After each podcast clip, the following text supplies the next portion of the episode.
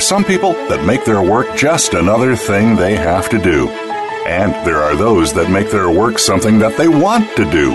Welcome to Working on Purpose with your host, Alise Cortez. In our program, we provide guidance and inspiration from those people who have found deeper meaning and personal connection to their work life. It's beyond 9 to 5, it's working on purpose. Now, here is your host, Alise Cortez. Welcome back to Working on Purpose. Thanks for tuning in again this week. I'm your host, Alise Cortez, joining you from Dallas, Texas, which is home base for me. This program is all about helping people more meaningfully and productively connect with their work and equipping organizations to do the same for their employees. It was originally inspired by the meaning and work research I've been doing over the last 15 years and now complements the work that I do at Insigniam, a global management consulting firm. I'll get to the program in just a moment, but first, a thank you to my media partner and sponsor, Jobing.com. If you don't know them, they are the leading locally focused job board in the nation and are dedicated to helping employers find quality talent in their own backyard while giving job seekers control over their search so they can find work close to home. Thank you, Jobing.com. Great partnership. Last week, we were on the air with Todd Laments, who is a corporate trainer and motivational speaker and the author of Lose Your Ego, Gain the World. We talked about his life journey full of twists and turns, including what he learned about getting fired from his very own company that he founded, very down to earth young man, and also talked about how to eliminate negativity from the workplace. For this week's conversation, with me is Dr. Sam Alibrando, who is a psychologist, author, speaker, teacher, workshop facilitator, collaborative mediator, organizational consultant, and executive coach. He is also the author of The Three Dimensions of Emotions Finding the Balance of Power, Heart, and Mindfulness in All of Your Relationships, which we'll spend most of the time speaking about today in the show. He joins us today from Pasadena, California. Dr. Alibrando, it's great to have you with me. Welcome to Working on Purpose. And it's great to be with you, too. I want to tell my listeners that, of course, I found you on Twitter, where I've been finding some of my more fun guests. So thank you again for being willing to be caught on Twitter. Thank you. It's one of the better catches. good, good, good. um, well, to get us started here, I always like to help our listeners understand a bit about your background, where you came from. So, you've got quite a distinguished long career in what you've done, but can you sketch for us a bit about your professional background and why you chose the career that you did. Why are you doing what you're doing? Sure. Um, when I was a young boy, I wanted to be a priest. Grew mm. up in a Catholic family, and that lasted until somewhere about a half a month or half a month into pu- puberty, and then I wasn't interested anymore. So I had to find something else. I wonder uh, why. Okay. uh, but I, um, it was it was an evolution for me, but I eventually went through and became a, a psychologist, um, and it's it's who I am. I'm I'm very fortunate, and, and any of us are fortunate when we find that spot where we can fulfill ourselves in our career. Uh, the there's something wonderful about that, and I, I'm very grateful. Uh, I have um, I have I got a master's degree in Chicago area, practiced for a little bit, and I got good enough at what I was doing to realize how bad I was. Um, and then went on for my doctorate out here in California. Did my doctoral internship at uh, in Pasadena at a place called Fuller. They have a school of psychology, and I uh, ended up staying here with my family. So, um, I my first part of my career was mostly clinical. But then when I was at Fuller, they hired me to run their outpatient clinics after I got my doctorate. And I, what I realized how much I really enjoyed the whole idea of leadership and teams, and how much I didn't enjoy actually being the person leading them. But I found it very fascinating, and that was the beginning of when I started doing organizational consulting. Started out as an executive coach, and then later on moved into other areas, as you're familiar with, in organizational consulting, such as team selection and things like that. Mm. So, and, then um, and then had this model that's been churning around in my head since my first master. So it's been almost 35 years that I've been working on this model. I embedded it in my first book, uh, Follow the Yellow Brick Road, um, and then had a chance recently to put everything down into one book uh, the whole model in the, the new book, The Three Dimensions of Emotion book. And that's what we're here for. Okay, cool. Well, a couple things I got to say really quick. Um, first, I love what you said about when you said the field that you're in, it's who I am. And the reason that clicks for me is that the research that I've been doing around meaning in work, I wanted to investigate how people experience meaning in their work and how it related to their sense of self or their identity, how they think about themselves. And so when you say that to me, what I get from that is it's kind of like almost inseparable from who you are. It is you and, and, and you're it.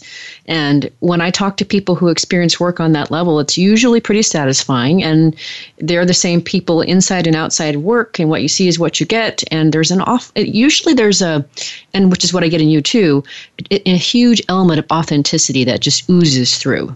Does huh, that yeah, at all yeah. resonate for you? Oh, absolutely. And, and the energy that comes with that, the energy that Yeah. comes with when you when you're firing in the sweet spot, as I like to call it, uh, you you get that natural energy um, that is so rewarding and fulfilling. And you know, and, I- and I and I think of people who have other types of jobs, but you can get it there too, because our job is sometimes just a framework. Who we are in that job is who is what's really ends up becoming important. Um, So I completely agree, and I also what I also find that is the, p- the people that experience work on the level that you're talking about, which there's an inseparability piece to it. Um, they are they do put a lot of energy into their work, and they are usually quite engaged in their work. It's just Yeah. would be hard not to be, right? Yep. Um, so that all jives with the research that I've been doing. And then the other thing I wanted to pass on to you, which I know you probably already know and probably get feedback on, but and maybe it's related just to how I experience you as an authentic person. It's just really easy to connect with you. I'm ex- I'm sure your audiences feel the same. Do do you often get that kind of feedback? Uh, if if I can do this with some degree of humility, yes, uh, it's very gratifying. But yes, people do give me that feedback. Mm-hmm. Yeah, it's, I, I, I think that's again part of of who who I am too. So Mhm. again, fulfilling, right? Mhm. I don't think Mhm. uh, you know some people have they're they're they they're enlivened by find by doing research and finding out how something works, right? And I I, I get it by connecting with people. Hmm It's blatantly obvious. I love it. um, well, I, I wanted to chat with you about this model. I think, uh, see, for me, I've been investigating that research that I've been talking about, meaning and work and identity, for 15 years. To be working on a model for 35 years, like you have, seems to me to be just beyond incredible. So I'd love to understand how did you come to investigate the material and why? I mean, it must be important to you to spend 35 years at it. Sure, I'd be happy to talk about it. It's one of my favorite things to talk about. When when I was a, I would have been in my early twenties, I guess, uh, when I got my first master's, and um, uh, I came across the work of a woman named Karen Horney. Um, oh, yeah, I know her. You, you bet. Yeah, she's great. I mean, she she wrote how, somewhere in the middle of the 20th century, and I think all of her books are still in print, which is a says a lot about her. And the book in particular was called Our Inner Conflicts, and in that book she says we all have inner conflicts, and we we resolve them interpersonally very often. And she says we resolve them in one of three ways. We resolve it by moving against people, by moving toward people, or by moving away from people. Hmm. And I that caught my imagination immediately. I loved it because it was simple, but it was very comprehensive. I couldn't think of very many other ways that we didn't interpersonally move.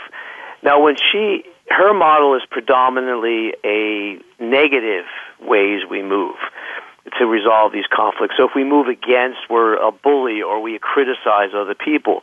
If we move toward, we sell our soul to other people. We, we we're codependent, right? We're enablers. And then if we move away, we, we emotionally uh, disconnect. But uh, but it, it became apparent that those aren't just negative; they are also the positive ways we move. And when I when I uh, so I, I caught my attention. I would use it as a new therapist, and whenever I had a chance to speak, because I, I love speaking. One of my favorite things I do is facilitate workshops.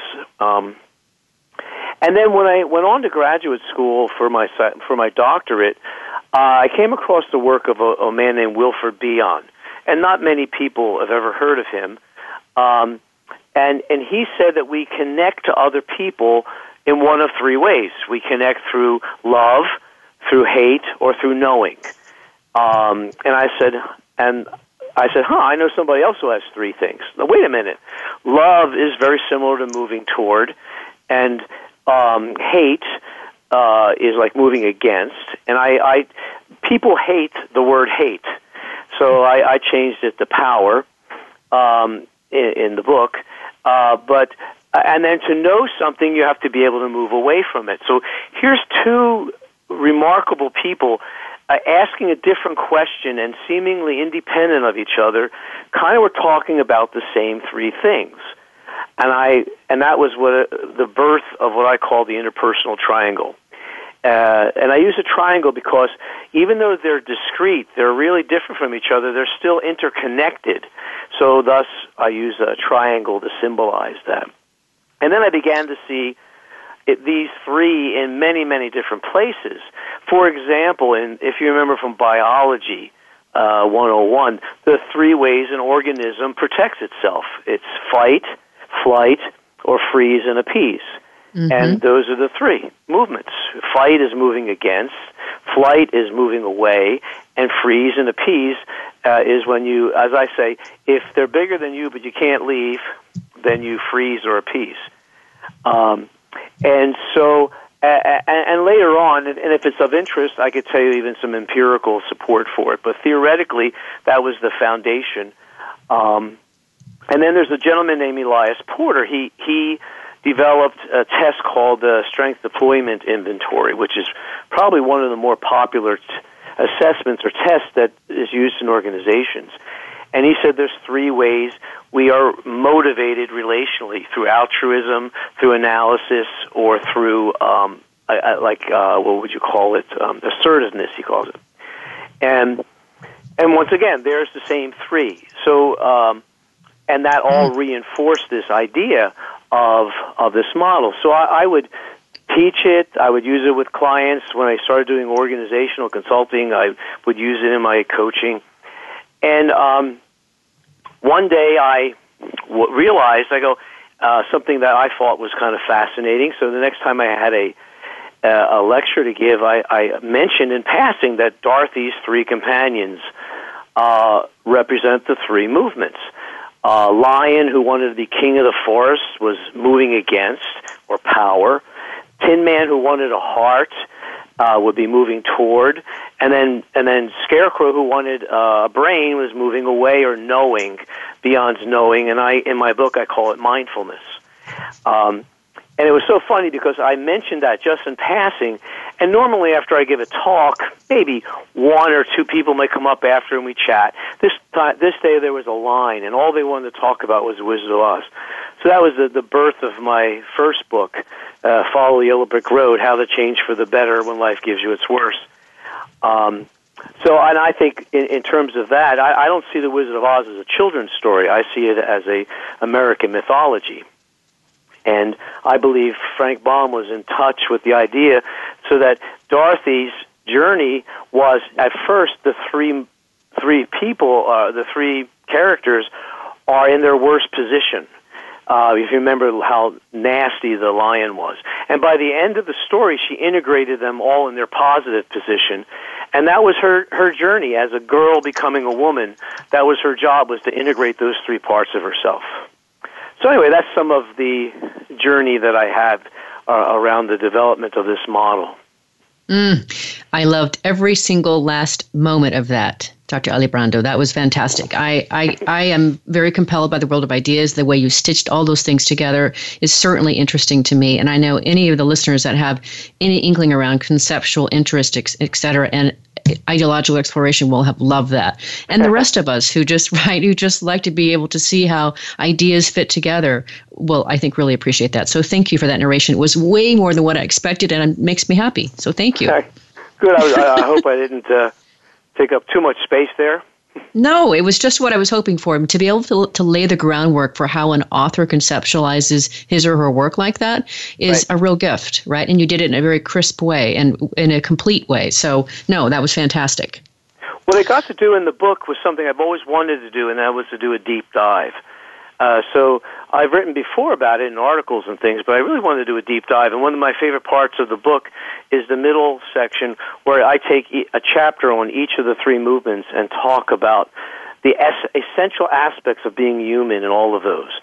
Uh, for example, moving against is divergent. It's it's mm. how we separate ourselves from other people. And the, oh, I forgot to tell you, this is really important. In the three dimensions, right?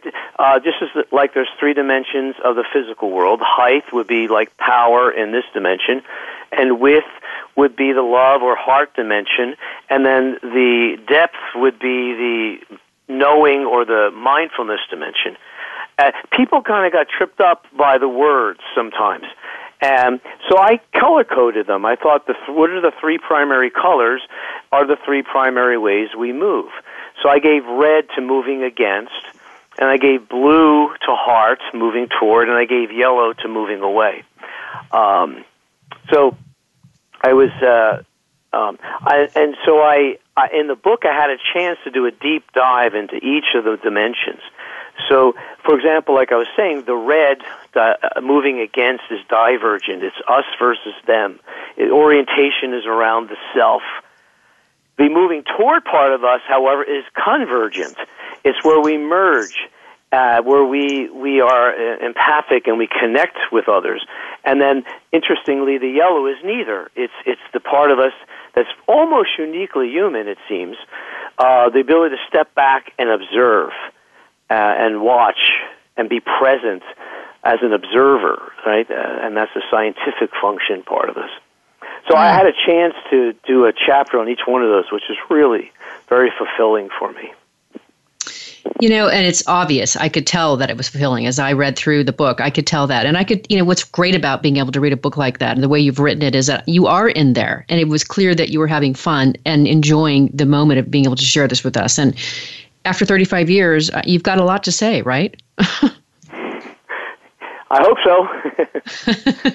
uh, well, let's do this. We're, we're right up here for a quick break here. This would be a good time to, to segment here before we get into the next piece I want to get into is really talking about how to stay our best selves and getting back into balance when we're out of kilter. So let's go ahead and take our, our first break now. I'm your host, Alise Cortez. We've been on the air with Dr. Sam Alibrando, who is a psychologist, author, speaker, teacher, workshop facilitator, collaborative mediator, organizational consultant, and executive coach. He is also the author of The Three Dimensions of Emotions Finding the Balance of Power, Heart, and Mindfulness in All Your Relationships. He joins us today from Pasadena, California. Stay with us, we'll be right back.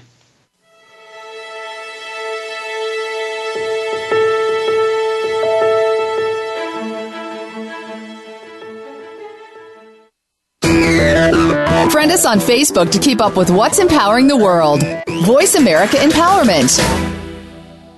Alise Cortez is a speaker and engagement and development catalyst. She designs and delivers professional development, leadership, and engagement workshops and can bring her expertise to your organization. She will help ignite meaningful development within your workforce that will increase employee engagement, performance, and retention.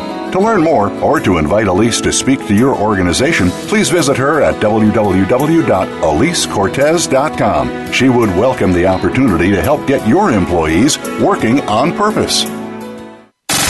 Have you friended us on Facebook yet? Why not?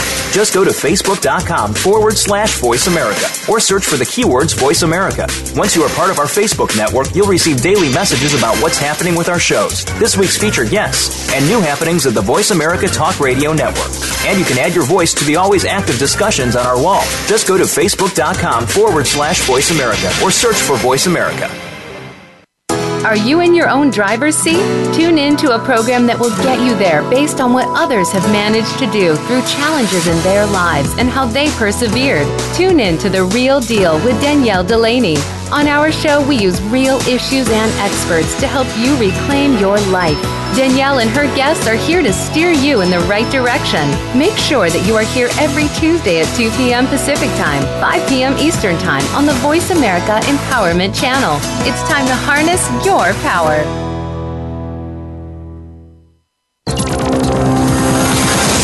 It's your world. Motivate, change, succeed. VoiceAmericaEmpowerment.com.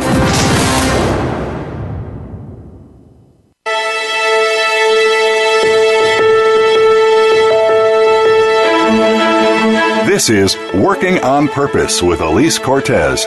To reach our program today, please call in to 1 346 9141.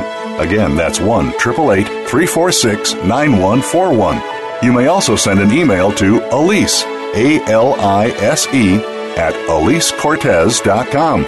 Now, back to Working on Purpose.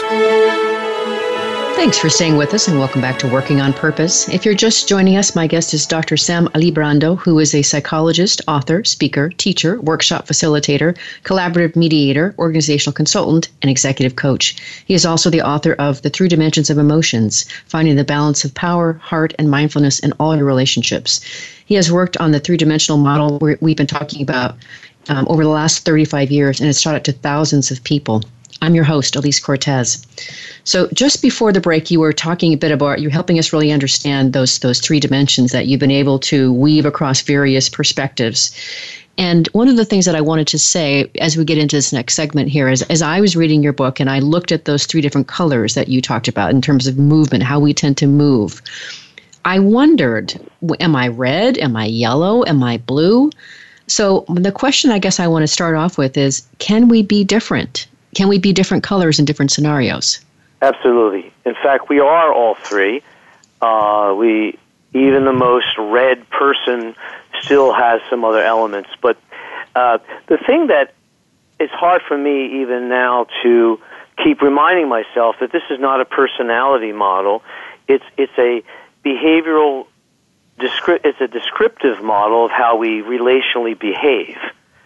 And we will behave differently at different times in different contexts. Um, uh, like I say, even a bunny rabbit will bite uh, if, if you corner them. So we, we are capable of doing all three. I think we have proclivities towards uh, that. Uh, I mean, I have, I have two children. Uh, if I had four, they would all be different my daughter's very moving toward, my son's moving away. Uh, and again, I'm tempted to make it into a personality. But the, the truth is, we can be different in different situations depending on, on the context. Uh, for example, with my my my wife, who's very very blue, I tend to be more orange, which is a blend of red and and yellow. Uh, and the truth is, she's probably more green, and so and then when I get around uh, being in California, I, I know you know some people who are actors and they're very powerful personalities, and I tend to get blue around them. I tend to get my wife will tell me I'm like a little puppy dog when I get around people like that. So we we do shift and move around uh, as well, and and then when we get out of balance, we usually favor one, and then that doesn't work, we move to another.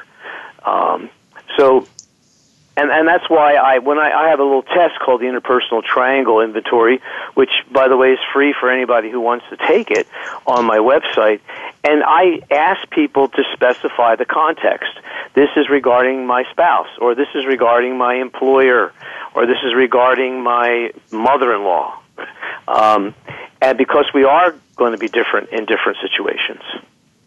Okay, that makes a lot more sense to me because I, I think about certain people that I'm connected to. Like I'm different at work with, with regard to how I interact with people. I'm different with my students at SMU. I'm different with my daughter.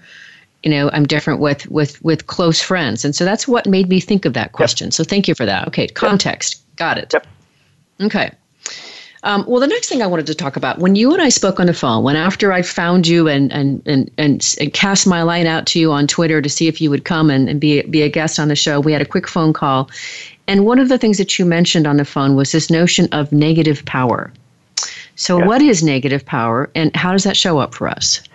Each each of the movements can be negative, and by that, it, it, but I mean it has a negative effect.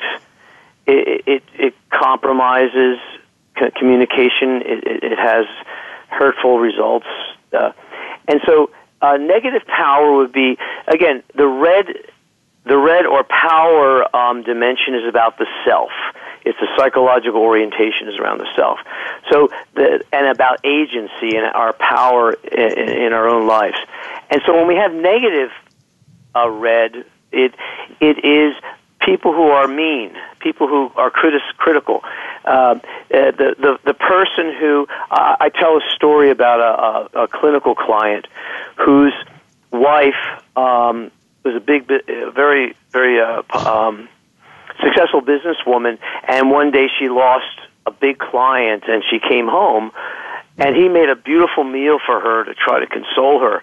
And as soon as she walked in the door, she looked on the table and saw her mother's silver, and she says, "You idiot!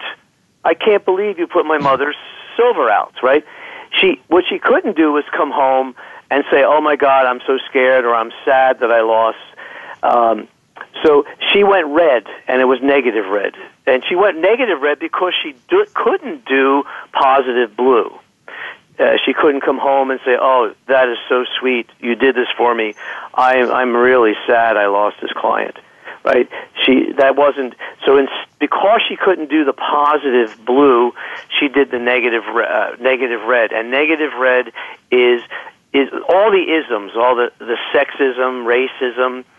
It's all of the when we become critical of other people, we lose our temper. Uh, those are neg- that's the negative red. Got it. Um, okay, that is so incredibly helpful to be able to apply this stuff because before we were talking from really a conceptual place, right? Now to be able to talk about it from how do we actually apply this and see it showing up in our real lives, beautiful. Um, so you started to say something about the positive power side of things. So I heard you say that red is about self and agency. The negative side gets mean and critical. So what's the positive power piece then? Positive is is is the is when we we are proactive about getting our own needs met. It's about setting boundaries with people. It's it's about um, determination and competitiveness, healthy competitiveness. It's the part of us that's that has a drive. It's a part of us. Here's a big one: is being candid. The the we just celebrated Martin Luther King Day. He he was a man who who was a prophetic person in that he told the truth as he knew it and that was that's red. Whenever we tell the truth, whether a person wants to hear it or not. So that's the positive red, um, and uh, and a lot of people confuse the two. They can't tell the difference. I call that being confounded. Each movement you can get be, you can get confounded between what's the positive version of it and the negative version of it. Mm. I love this conversation. This is this this falls into the category of yummy for me, by the way. um, so when I listen to you talk about this, and I think about the work that both you and I do in executive coaching, right? So much of what we do, at least I can speak for myself, is helping people hold up a mirror to themselves and see what they look like and how they're interacting, yep. behaving, and affecting other people. And so it strikes me that we just may not be at all aware sometimes of how we're showing up, how we're behaving. Yes? Oh gosh, sometimes we're the last person to know what's really happening because we all have we we have we have blind spots. We have uh, uh, in my book I talk about ego, right? The, the the the part of the the psyche that protects itself at all costs, even the cost to reality. So we we have we have we all have blind spots. So sometimes we don't we're, we're sometimes the last person to know what's actually happening. That's why what we do uh, one of the most important things we do, especially with executives, is to tell them the emperor doesn't have clothes. Right? We need, right. Uh, and most people, employees, aren't going to tell the boss that. So that's one thing we do, and that's a red thing that we do when we when we tell them that. We know we do the we do the assessments and we do the 360s and we do the the interviews, and then we bring it back to the executive and saying, "This is how people experience you." And a lot of times they don't know that because of, of, of those blind spots or the stories we tell about ourselves. Mm-hmm. And that can be positive gra- or negative. Sometimes it's obvious that sometimes they they they really mistreat people, but they don't think they do. They they'll call it being strong, but they're really mistreating people. Mm-hmm. Um, but other times, people uh, they're they're way better than they think they are, uh, and and that's also news as well to them. Mm-hmm. Unfortunately, gra- more often the other one, first one, but. Yeah. Right. I am totally with you, which is why we still have work, right? exactly. Yeah. Um, I got to grab something real quick for, for the people listening on the phone who are leaders or managers or executives. Um, just let's treat this real quick. Why won't people speak up to them and tell them what they that the emperor doesn't have any clothes on? Well, there sometimes it's it's because there are real threats. If if some people who have the big ego more are more uh, red, negative red, more narcissistic, uh, they will take offense and they'll and they'll be vengeful. They'll they'll uh, they they may make life hard for them and possibly even fire them. So there there's sometimes a real fear, and sometimes uh, be, depending on the culture. Uh, there's a whole narrative in cultures about how and when you talk to authority. Uh, the, that's very severe in Asian cultures. They they're very reluctant to talk to authority. Um, uh, we're a little bit more okay with that in, in our Western culture. So mm-hmm. some of it's cultural, and, and also sometimes it's the culture of the organization.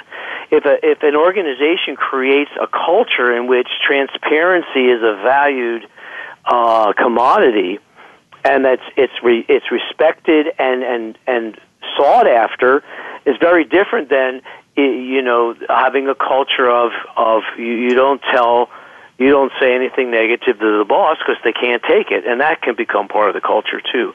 So there's obviously different variables that go into that, and and, and a lot of times it's it's the the confusion I mentioned before between positive red and negative red, and and then and then how to do the positive red mm-hmm. in a mm-hmm. constructive way. How do you give constructive criticism or or a lot of talk lately, right, about courageous conversations? That's a that's a red thing.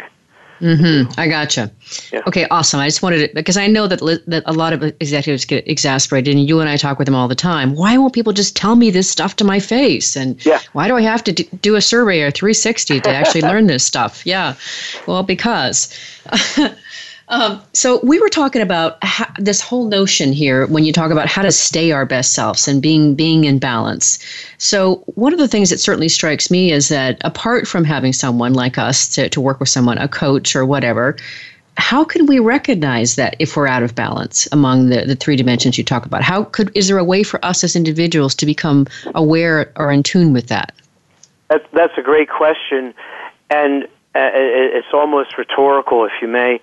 Um, the uh, because, like we we already talked about, sometimes we're the last person to know that we're out of balance. Yep. And in those cases, uh, we may need to use the environment to tell us. So my my wife may have to tell me that you you seem to be distant today, or or boy, you're you're in a bad mood, and I uh, or so. Sometimes we need the environment especially if it's a safe environment, to give the feedback. Because again, we, we, we have naturally have uh, all have egoic defenses and, and blind spots. Um, the other is is is pain. Um, uh, and and slash feelings is another way of telling when we get out of balance. Uh, there's something heavy about the energy, uh, as I call it, below the line. Um, once again, if if you're uh, listeners are interested, there's a graphic called the Relationship Circle they can get from the website. And it has a nice graphic. And I have above the line, which is the three dimensions in their positive form. And that's how I define emotional intelligence. It's the emotional intelligence to me is firing positively on all three at the same time. And uh, whenever we get out of balance or get stuck in one of them, we will get thrown out of balance. And when we do that, there's a kind of a more of a heaviness. Now, for those people who are more attuned to how they're feeling, they can know that. Some other people aren't very tuned into themselves, so they may not know it. The only way they'll ever know it is someone tells them. Um, and uh, but for for other people who are more tuned in, they can go, "Wow, I'm really aggravated." Okay, that means I'm negative red. So uh, if I'm negative red, I want to look to see what I need to balance, how I need to balance myself uh, by going more to the blue or the yellow. Um, so, or I'm I'm depressed, or I I came out of a meeting and my energy. Uh, here, let me let me give you a quick example. One time I was uh, doing a selection job, uh, helping them, and and the company unfortunately, they always do this. Uh, they they hired a person, then asked me to put him through the selection process, which didn't make any sense. Uh, yeah. The guy looked perfect on paper. His test results were spectacular. I went into the meeting with him at my energy level was like a nine, and I left the meeting. He said answered every question the right way, and I left the meeting with my energy level at three. And I'm going, what the heck just happened? Uh, it turns out they fired him like a month later because he was he was such a bad employee.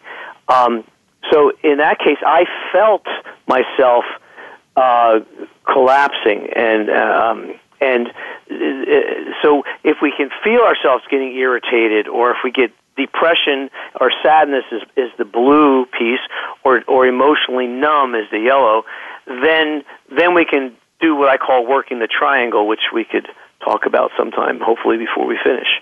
Um, but th- those are the, the ways I could think of of knowing it. Um, if it's either either from someone telling us or us sensing it. Okay. Um, I want to first also acknowledge what you said about the idea of what in, in emotional intelligence is is firing at all three. Like you said, I think that is such a crisp way to get that because people say, "What's?" They, they're always asking, "What do you mean emotional intelligence?" And what you just said there, I think, is will probably help a lot of people put this whole thing into perspective. Let me let me uh, give you an example. For example, of a of a really emotionally intelligent leader is someone yeah. who's going to be in, connecting with other people. That's the blue. Remember, blue is about merging. It's connecting. People feel heard. There's empathy. Mm-hmm. Uh, there's mm-hmm. respect. That's all blue. And yet, mm-hmm. at the same time, they're not a pushover. You're not going to mess around with uh, an emotionally intelligent person because they're going to be responsive to any kind of assault. They're going to protect themselves, and they're going to tell the truth for the good of whatever the good is, whether it's for the good of the company or the good of the team. And then they, at the same time, they have the yellow piece, which is they're measured. Uh, they they are objective. Uh, they're careful. They're not reactive. Uh, they can hold their feelings as long as they need them uh, need to without acting them out. And when you put all three of those things together, you got one heck of a leader. Um, mm. And and that's when I do workshops on emotional intelligence. Um, I help uh, everyone takes the uh, the little test I mentioned, and they work on the piece that they need to work on to bring themselves more into balance, and then to that next level of emotional intelligence.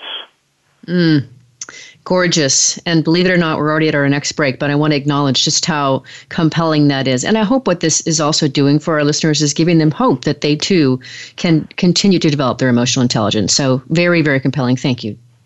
You're welcome. Um, yeah, I'm Alise Cortez, your host. We've been on the air with Dr. Sam Alibrando, who is a psychologist, author, speaker, teacher, workshop facilitator, collaborative mediator, organizational consultant, and executive coach. He's also the author of The Three Dimensions of Emotions Finding the Balance of Power, Heart, and Mindfulness in All Your Relationships. He joins us today from Pasadena, California.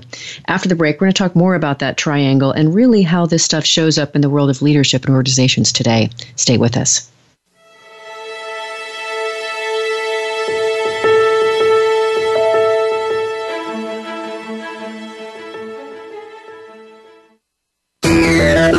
Friend us on Facebook to keep up with what's empowering the world. Voice America Empowerment. Alise Cortez is a speaker and engagement and development catalyst. She designs and delivers professional development, leadership, and engagement workshops and can bring her expertise to your organization. She will help ignite meaningful development within your workforce that will increase employee engagement, performance, and retention. To learn more or to invite Alise to speak to your organization, please visit her at www.alisecortez.com. She would welcome the opportunity to help get your employees working on purpose. We're making it easier to listen to the Voice America Talk Radio Network wherever you go. In addition to listening live, you can check out information about your favorite talk show hosts, discover new talk show personalities, add shows to your list of favorites, and listen to all our show archives on demand. All from your iPhone, Blackberry, or Android. Download it from the Apple App Store, Blackberry App World, or Android Market, and get ready to tune in. The Voice America mobile app, powered by Aircast.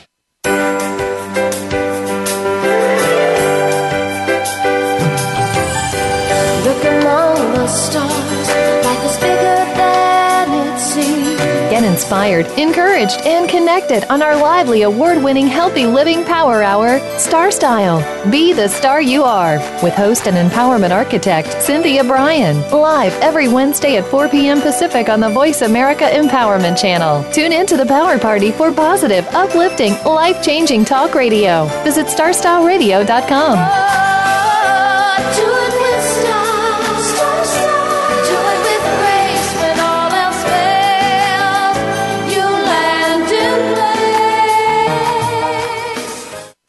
us on Twitter for more great ideas at Voice America Empowerment.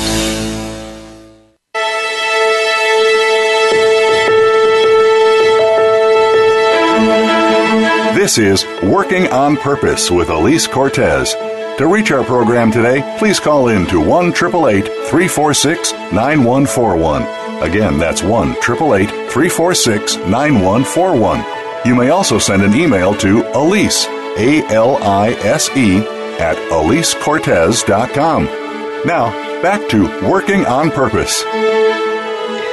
Thanks for staying with us and welcome back to Working on Purpose. If you're just tuning in, my guest is Dr. Sam Alibrando, who is a psychologist, author, speaker, teacher, workshop facilitator, collaborative mediator, organizational consultant, and executive coach. He is also the author of The Three Dimensions of Emotions Finding the Balance of Power, Heart, and Mindfulness in All Relationships. He has another book out before that called Follow the Yellow Brick Road as well. Um, quite, quite interesting collection there. We've been talking a bit about, um, well, not a bit, but quite a bit about his work here over the last two segments here. For this last segment here, if we can, Dr. Alibrando, I wanted to have you kick off. You you told us about this interpersonal triangle. If you would say more about that, and go ahead and if you would tell the listeners what is the URL they can find it at as well. Sure. The um, the I, I like the model just as a conceptual model, but it's actually very practical. Uh, and it's a thing I call working the triangle. And the, the, the essential principle of working the triangle is not what you're doing that's negative that's important, it's what you're not doing that's positive. So mm. the place to focus on is not what you're doing that's negative, it's what you're not doing that's positive. I tell the story in the book of a, of a person I call Miguel. He, he, he was the CEO of, uh, of this um, ten million. It was about a hundred million dollar uh, service organization, and he had this thing. Uh, he was brilliant, brilliant man, and he he but he kept really poor boundaries. He he would get involved in everybody's stories and and and was telling stories. He just had really awful boundaries, which was a negative blue. And then when he didn't get his way, he would actually literally have temper tantrums. He would yell and scream and all kind of things like that. And, and basically, he couldn't get along with his partners, and, and, and even the support staff was afraid of him. Um, and, and here's how you work the triangle. It's not that what you're doing that's negative, it's what you're not doing that's positive. So, negative, he had poor boundaries, he had temper tantrums. What wasn't he not doing? He wasn't doing yellow. He wasn't doing the self control part of being a, a grown up.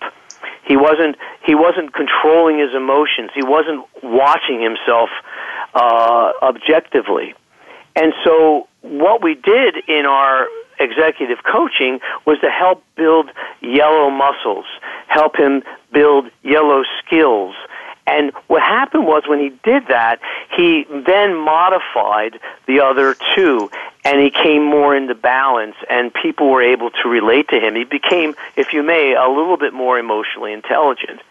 And, and, and that's how you work the triangle. And at any given time, you're going to be working on a different, uh, a different uh, dimension, uh, but always with the idea of bringing yourself into balance.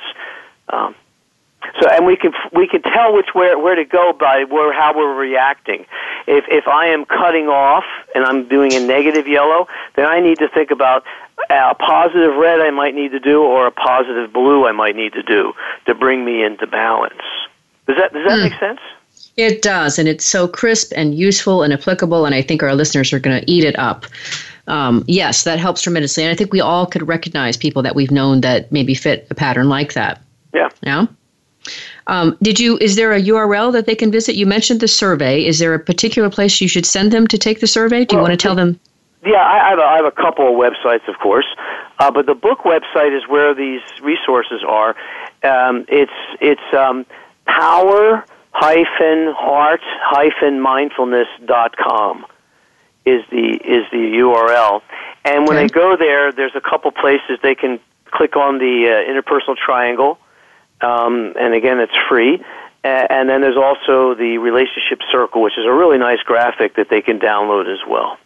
Okay, great. Thank you. Okay.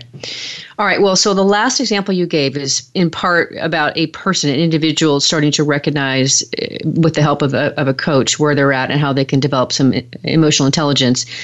how can we use these three dimensions of emotions or movements to handle difficult people, especially at work? Ah, great question. Um, here are my first three. I have three principles of handling difficult people. Principle number one is when when managing a difficult person, manage yourself first. Okay. Mm-hmm. The second principle is manage yourself first. And the third principle is manage, manage self first. first. Got it. Right? so the, my whole idea is that they're not difficult if you are if you're in your sweet spot and you're functioning you know firing on all three positive, then it's just something a person you have to deal with. A, a difficult person is anyone who makes me into a difficult person. Uh, and in other words, throws me out of balance. So the idea is when I get thrown out of balance, uh, let me work the triangle. So I, I worked with this woman who, uh, with a company, and she was a red. She was a lioness. She was powerful. And every time we would get together to talk about what we are going to do with the client, I walk in with my ideas, and I always walk out with hers. Uh, I was very, I became very blue around her, and so she was a difficult person for me. Uh, and then one day I realized I've practiced the work in the triangle. I knew I had to go in red. I knew I had to go in with my talking points, and I had to stick with them. And I, at this time, I intentionally did that, and it brought me into balance, and we ended up having a very constructive conversation. Now, not every difficult person can be managed that way. Some people are for all different kinds of reasons, but, but I would say more often than not, if we manage ourselves, uh, we work our own triangle, we find the sweet spot, uh, we will be in the best position to work with uh, people who tend to be difficult. And a difficult person is just another way of saying someone who's out of balance. Um, mm-hmm either by being mm. passive or being angry or whatever their the way they manifest um, their imbalance. That's what mm-hmm. makes them difficult. Mm-hmm. So I thought it'd be kind of interesting to try to paint a picture because I'm guessing that a lot anybody who's listening to this is going to go, okay, I recognize that. But when you think about when a leader is is out of balance in an organization, what might we notice? What's like what's what what's happening? What kind of activities, what kind of behavior is happening? Well, what, what's what's happening? Maybe another way to say it also is what's not happening. Right, a, okay. An emotionally intelligent leader is going to motivate people.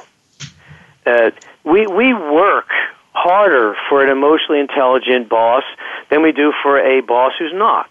So true. It, and and and we don't even do it with a grudge. We do it because we we want to. It, it, it, so there's a contagion, right? There's the work of um, oh gosh, I'm trying to remember his name right now. Uh, he, he he talked about uh, Goleman.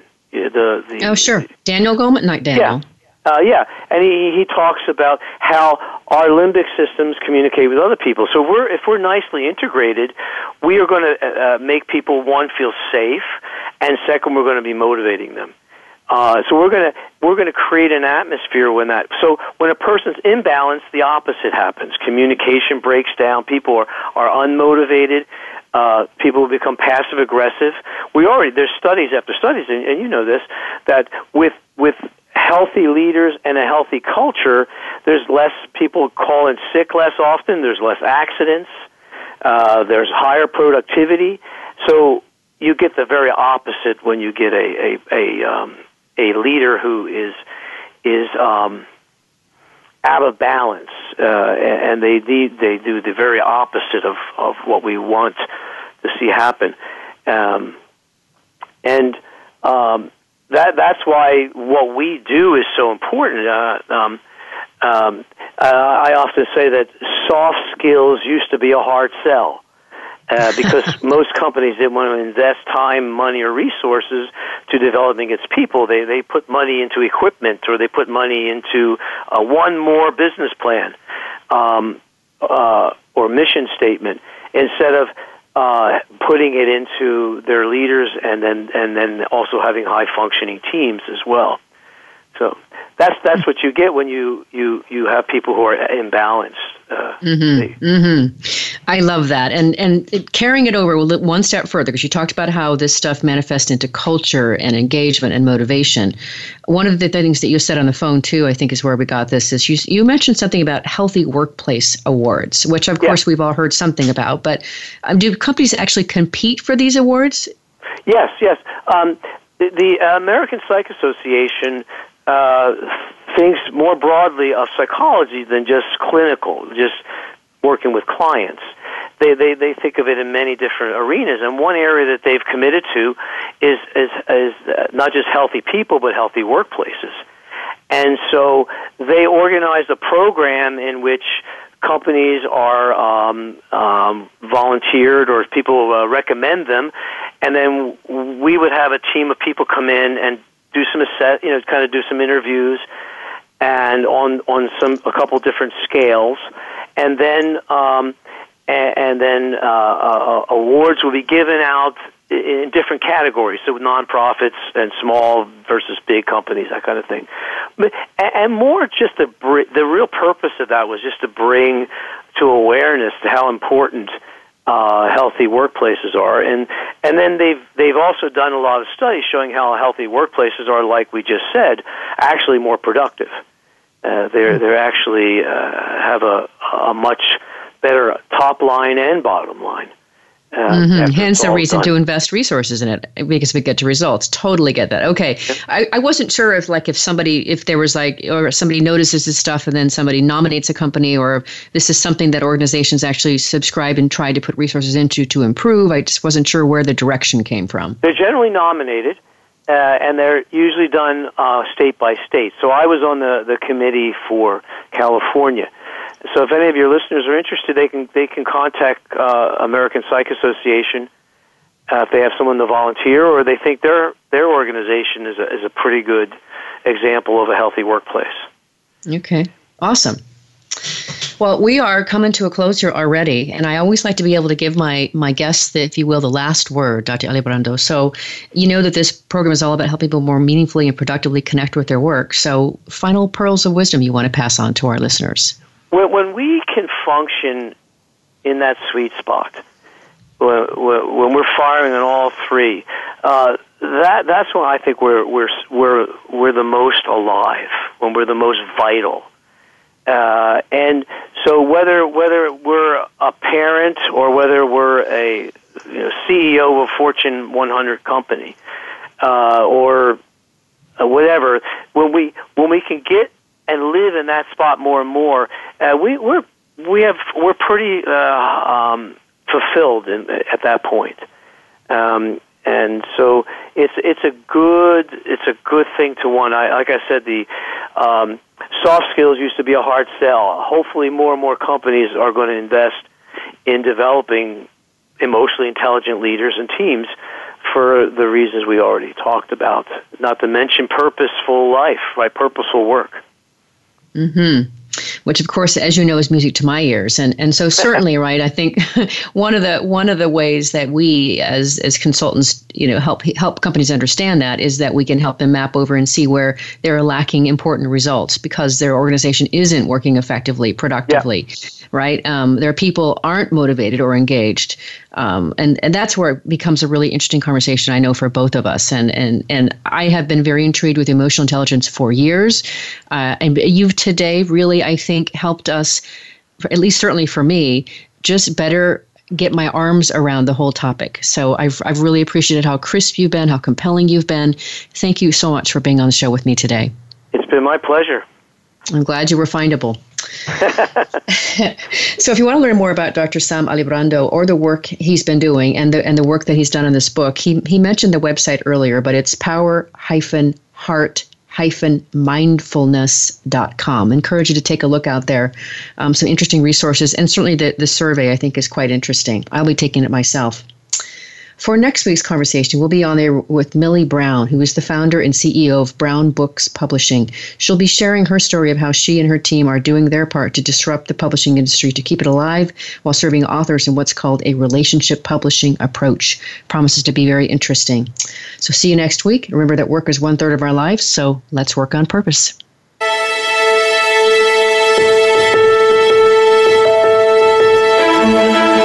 We hope you've enjoyed this week's program. Be sure to tune in to Working on Purpose, featuring your host, Alise Cortez, every Wednesday at 6 p.m. Eastern Time, 3 p.m. Pacific Time on the Voice America Empowerment Channel. This week, find your life's purpose at work.